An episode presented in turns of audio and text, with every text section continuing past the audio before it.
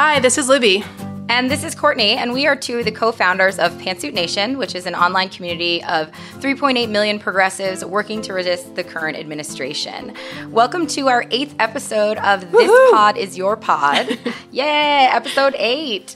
Um, we bring stories to you from our members and offer calls to action to help us stay focused in fighting to protect the rights of those most vulnerable. It's really been, I think, a tough couple of weeks with certainly watching what's coming out of Texas with Hurricane Harvey and now Hurricane Irma this morning, we're recording this on Wednesday. Um, we're really reeling from the DACA announcement from the president. And our fourth episode, we talked to Cheska Perez about DACA. Um, it's a really powerful moment. Um, there's the fires on the West Coast, there's what's going on with North Korea. It's kind of a crazy time.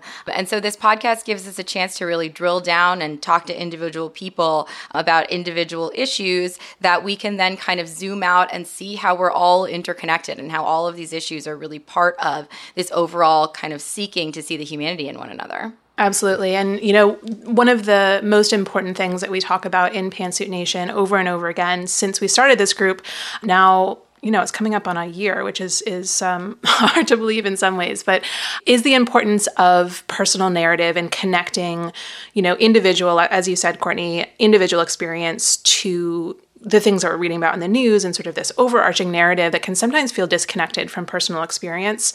Um, and I know personally my own sort of series of awakenings that happen almost every day as I'm a, you know, a member of this group and, and reading the stories in this group about some of my own, you know, things that, that for me had been sort of buried or, or uncovered in terms of the way that I am in the world and the way that I am looking at, at communities that are vulnerable in this administration. And so it's really important to me that that we have this opportunity in the podcast, especially to really hear those voices. And I'm especially excited today to welcome Emily Rapp Black, who's been a member of Pantsuit Nation, um, but I hope many of our listeners listeners also recognize her as uh, the author. She's written a couple of books. Poster Child is a memoir, um, and she also wrote The Still Point of the Turning World, which is a beautiful um, account that was a New York Times bestseller. And Emily's joining us from California, and I don't need to do much to to tell her story. I'm hoping that she'll jump in and, and tell us a little bit about herself and, and what she's doing in this moment to kind of spread awareness about some issues that she cares deeply about. So, Emily, welcome to This Pod is Your Pod.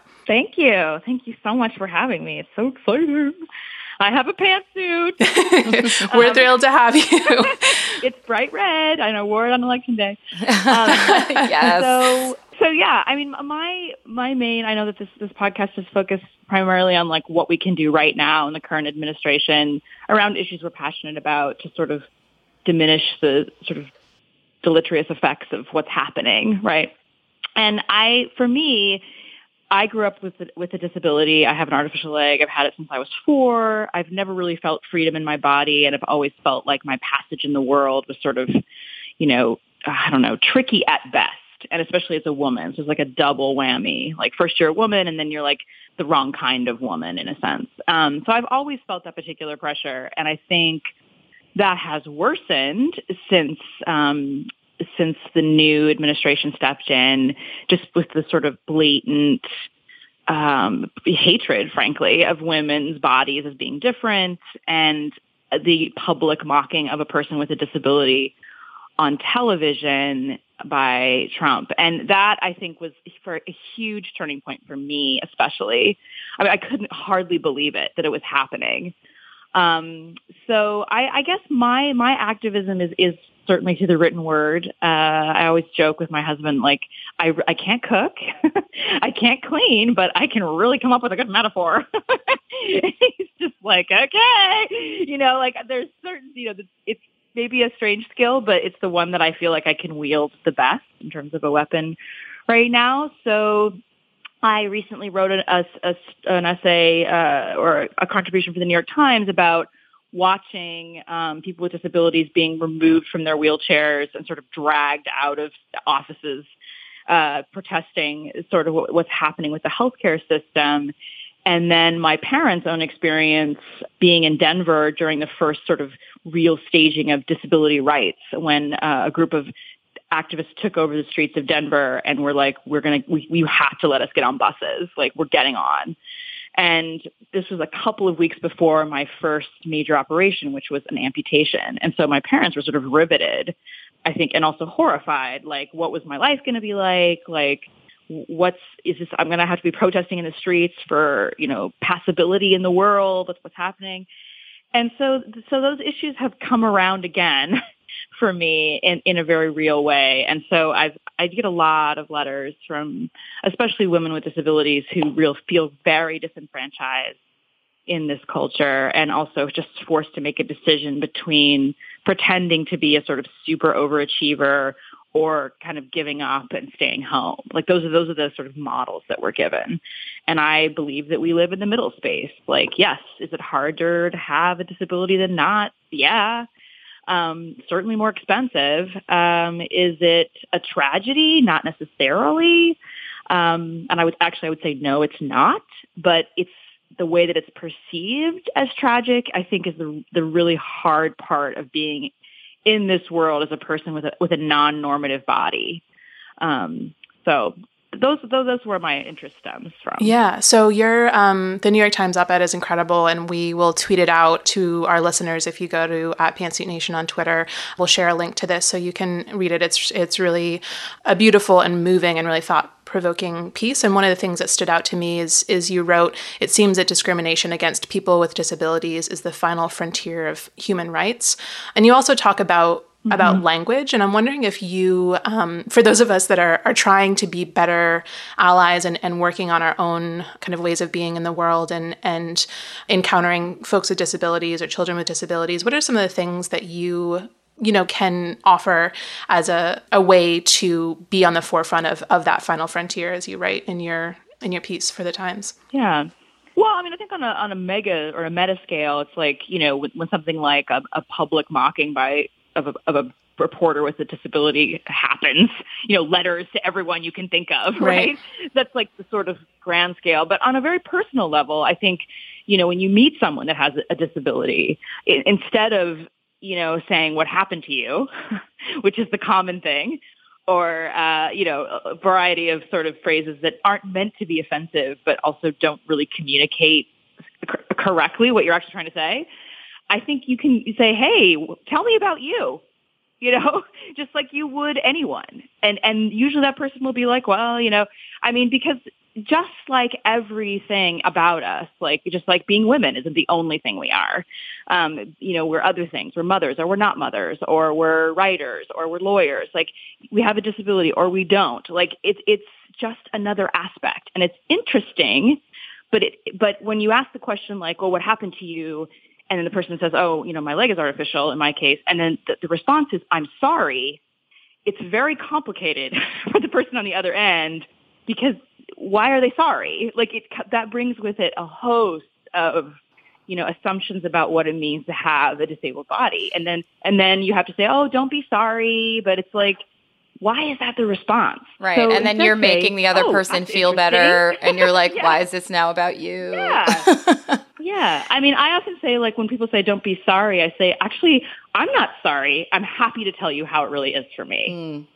So it would be awesome if someone would say to me, like, just tell me how that is for you. So that's a kind of an open-ended question. One thing that I think is really interesting as I, you know, I read your op-ed and I've been kind of thinking about how we were going to talk to you is that – disability is really the definition of an intersectional space that there is no you know delineation between people of color um, lgbtqia you know immigration status that disability kind of cuts across all of that and i was wondering if you could speak a little bit to kind of that i don't know it seems like a, a complication and a strength of the community of people who identify as disabled yeah I mean, I think the first thing, uh, getting back to what you said before, is a language issue. Like all the time in the news, you hear the disabled. I mean, which is kind of ridiculous. Like you would never say like the women. Um, it's just like a very blanket. It, it, it's it's a kind of an archaic way of talking about, you know, fill in your you know word there about groups of people that we don't understand or don't quite, you know, have a handle on. And part of that is because it's such a diverse community, right? uh, that anyone can join at any time, open. Um, so I think, I mean, I'm trying to I'm trying to figure out like if I think it's I do think it's a strength because I think people with disabilities tend to know how to navigate the world in a, in a tougher world than other people. And I don't I I I'd say that with sort of a caveat that I'm not trying to say like disabled people are brave and, and that's not what I'm trying to say. I'm just trying to say that if you if you know that it's going to be different for you in the world, you're you're usually going to figure out like how best to pass to pass in the world, however that goes for you. So they kind of good. They're good at that, but that's great. So, so in terms of navigating political systems or organizing for change, that's all good. But the other problem with that is that so much of that is sort of individual and private and not talked about. So, for example, like I, my sort of relatives, Midwestern relatives in a very small farm town, like no one would ever like even mention that I had an artificial leg, but nobody wanted me to like wear shorts. Like no, you wear long pants. Like, don't show it, hide it, hide it, you know? And so that was how I passed. And then eventually, of course, that doesn't work anymore for a lot of different reasons. But some people aren't able to, to do that even. So they have to navigate in a different way. So it's bringing together that diversity of experience and figuring out what's going to be the best strategy for everyone to move forward is what's really difficult. And so many people with disabilities, depending on when they were born and what, what kind of disability they have and their, and certainly their economic standing are so disenfranchised that they're like almost impossible to reach, it feels like. So that I think is the biggest challenge. But I also think, you know, once you give people the tools for their own empowerment and they've not had it for so long, then that's why you get, you know, people being w- willing to have themselves dragged out of wheelchairs to prove their point, right? Which is no small thing. Yeah.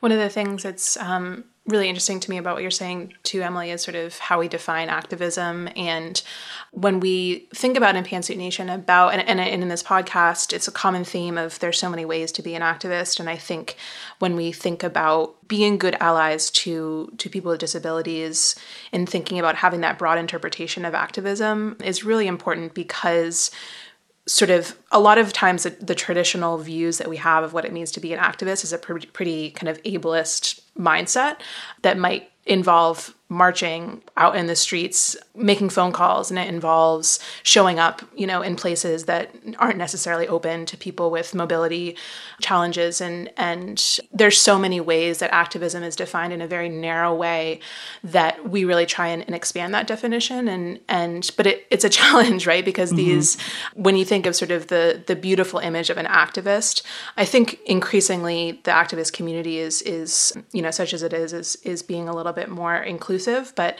that's something that I think there's a mm-hmm. there's a huge kind of ways to ways to go and, and along with it a lot of other things. But when you say yeah, the final frontier of human rights and discrimination is so prevalent, um, that's one of the things that I think of and and how writing can be a yeah. an amazing tool for that. Yeah, I mean, I, I feel like in some ways, like the reason I think it's often the final frontier is that we don't often see people with disabilities in any kind in any new way. There's no like nuance inter- like there's no nuanced images of people with disabilities most of the time, right. like in TV or movies. Like there's certain tropes that get repeated over and over again.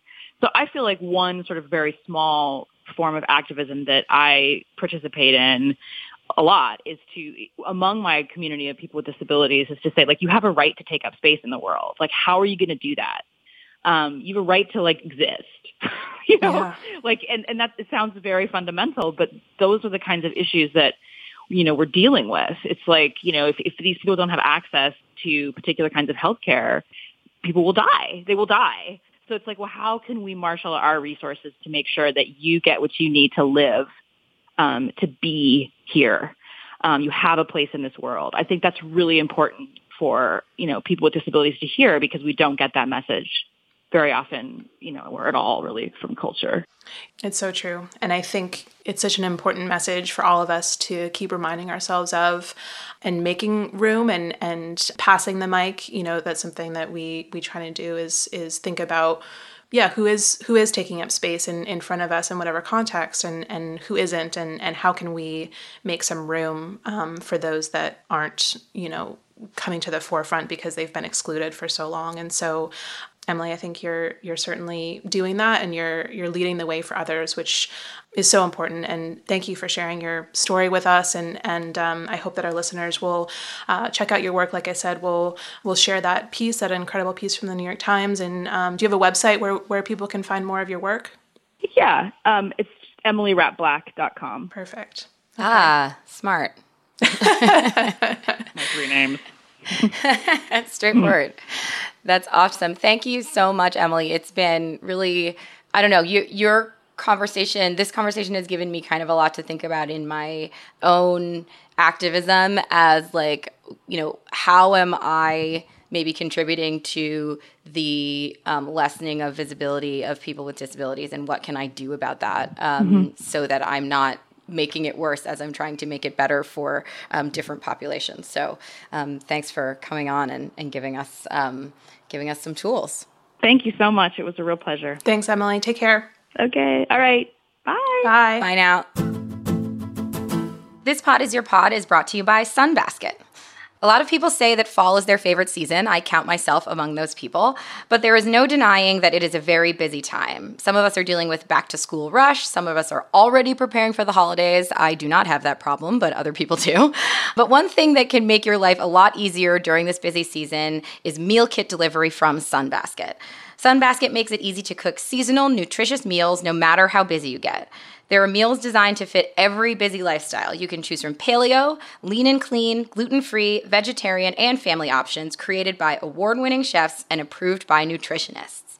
Sunbasket sends you organic and sustainable ingredients pre measured and ready to go. They take the guesswork out of preparation, make cleanup easier, and you get to skip going to the grocery store, all saving a ton of time. With Sunbasket, I can prepare my meals in around 30 minutes, and they are always delicious, and you can always find the time for that.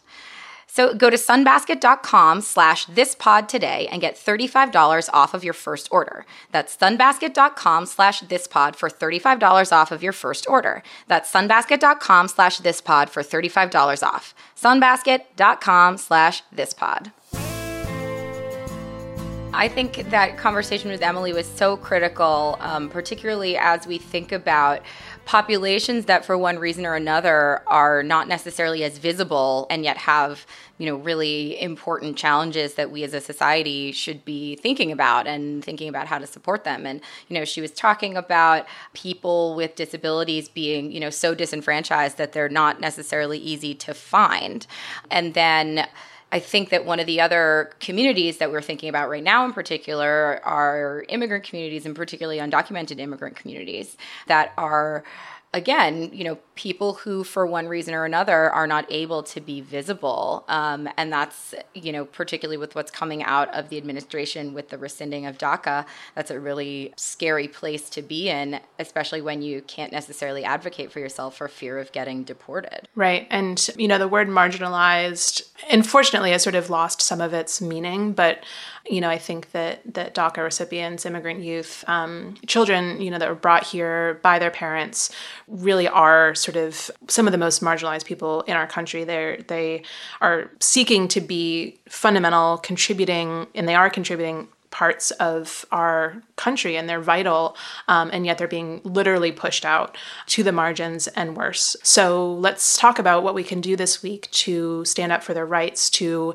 to welcome them back in with not just with our words and our thoughts and our prayers, but with direct action. So let's give Kat a call so we can get to that. Hello. Hi, Kat. Hey, it's Courtney and Libby. Hey, Courtney. Hey, Libby. Sorry, I Oprah'd that one. How's it going out there, Kat? Uh, going pretty well. How are you guys? Good, good. We, um, as you know, we're all about DACA this week and, and trying to mm-hmm. come up with the most kind of direct, impactful ways that we can stand up for immigrant youth, for immigrant families, uh, and everyone that's that's fighting for them. So, let us know what we can what we can do this week to keep up that fight. Sure. Yeah. So, in the wake of the Sessions announcement via Trump, who's called for the end of the deferred action for childhood arrivals, that's DACA um, they've called for that end in six months and essentially pitched pitch it over to Congress to come up with a plan. Um, so, you know, under DACA, just to give folks a reset, 800,000 young people, un- undocumented youth, are allowed to work or get an education, student aid. Many entered the armed services if they pass a federal background check. These are our folks who've called America their home, their only home.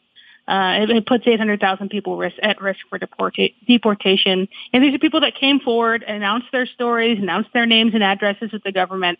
Um, and that information now could potentially be used against them. And, and this is just cruel. It's immoral. So we really need folks to show up in mass for undocumented youth. And how you can do that is by calling Congress to protect, protect DACA recipients.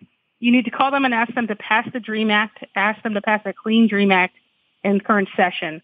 This is going to be an official leg- legislative solution to grant undocumented young people a path to permanent residency in the country that they work and live and call home. So call your senators and representatives, especially the Republican ones, and I'd also say, hey, call the Democratic ones too.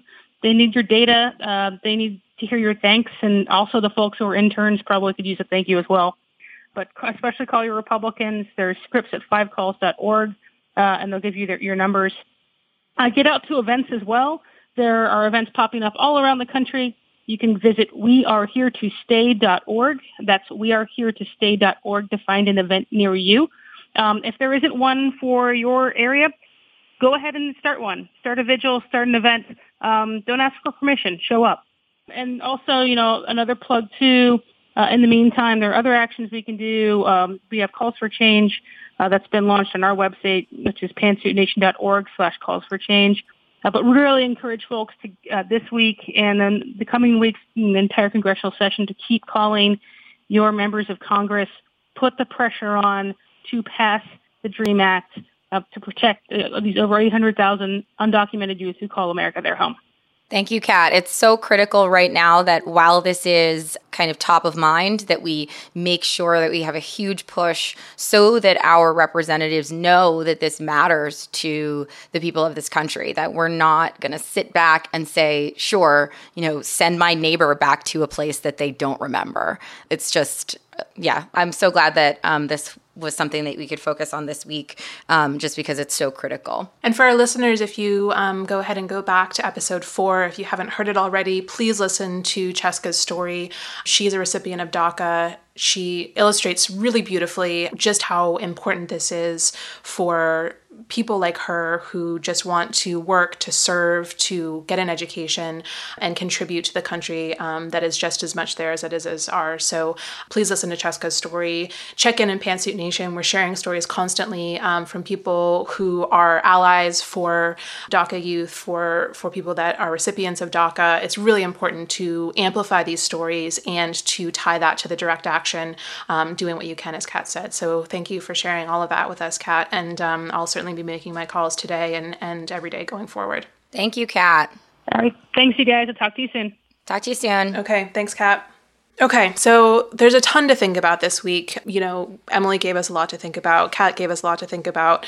As you mentioned when we opened the show, Courtney, there's natural disasters happening. There's um, my heart is heavy, and and I'm trying to find some inspiration in the world as we do every week. So um, let's bring in the golden pantsuit for the week. Absolutely. Um, so this week's golden pantsuit is actually a bit of a throwback to, gosh, two months ago now. These are 15 young women who protested Senate Bill 4 on the steps of the Texas State House.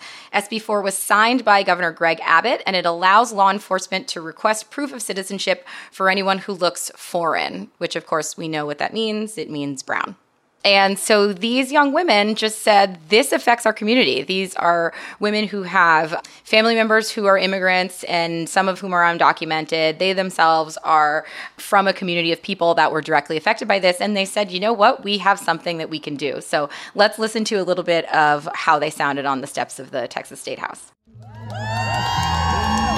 This hateful law violates our human rights. It will create fear and distrust in our communities and it will tear apart our families. But I am standing here today along with these 14 strong women to tell you that we will not let that happen. Now, ladies, please repeat after me so Donald Trump and Greg Abbott can hear us. We are brown and beautiful. We won't back down.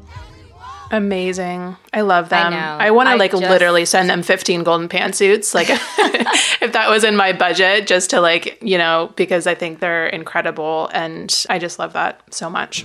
Yeah, and I just I love the idea of, you know, what can you do to make a statement that is, you know, these are young women, they're not out of high school and they said, you know, this is what we have at our um, disposal to make ourselves visible and make ourselves heard. Um, there were a lot of really awesome news stories about that. That was from a video from MTV News. Um, and so it's just there are ways to be, again, an activist that is directly connected to your community um, that really makes a splash. And these women, these young women, are, um, well, they're golden pantsuit badasses. So high five to them. They are. Yeah. And as Kat said, you know, don't ask for permission, don't wait for permission, get out there, as Emily said. Take up space, you know, take up take up some space and get out there. And and if you're a person that maybe is already taking up space or you feel like you see yourself represented out there in the world, then maybe think about how you can make some space for these voices to be shared. And um, you know, with that, get out there, Pantsuit Nation, this pod is your pod listeners.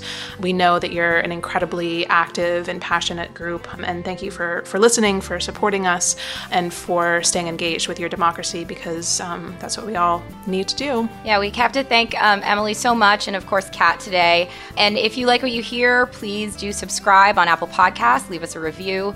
Um, you can, of course, visit us at pantsuitnation.org to learn more about our organization. You can share with us some thoughts or questions or experiences that you've had. Um, if you want to tweet at us, at this pod is your pod or at Pantsuit Nation, um, same handles on Instagram. And also, we really appreciate our sponsor that helped us bring you this podcast for free. So thanks to Sunbasket and, of course, to the team at Cadence 13. Um, and we'll be back soon. Sounds good. Thanks, Court. Talk to you next week, Libby. Okay, bye. Bye.